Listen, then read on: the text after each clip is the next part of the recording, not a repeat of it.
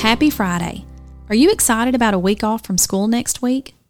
Do you have big plans for Thanksgiving? Just so you can be sure of how important thankfulness is to God, here are a few more verses I found.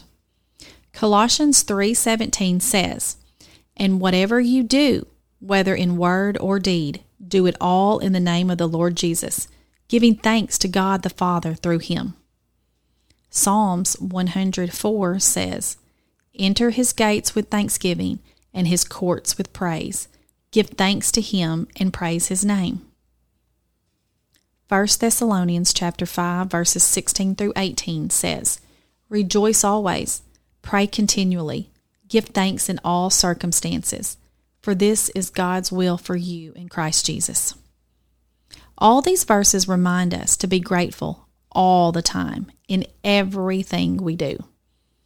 This week, we have been talking about some specific things we should all try to be more intentional about thanking God for. We should be thankful for God's goodness, for God's provision of things we need, and also just the extra fun stuff. And we should be thankful for family, both at home and our church family. Now that we have kind of gone through some of the things that should probably be at the top of our thankful list, be sure to put those thoughts into actions. Actually spend time talking to God and thanking Him for all these things that we've been talking about. Think of all the good things we talked about on Tuesday and go to God in prayer. Thank Him for them by name. Take some time to thank God for providing your needs and actually specifically say how He has done that and how grateful you are for those specific needs being met. Spend some time with God and thank Him for the family He has given you. Take some time to name your family and thank God for each person in your life one by one.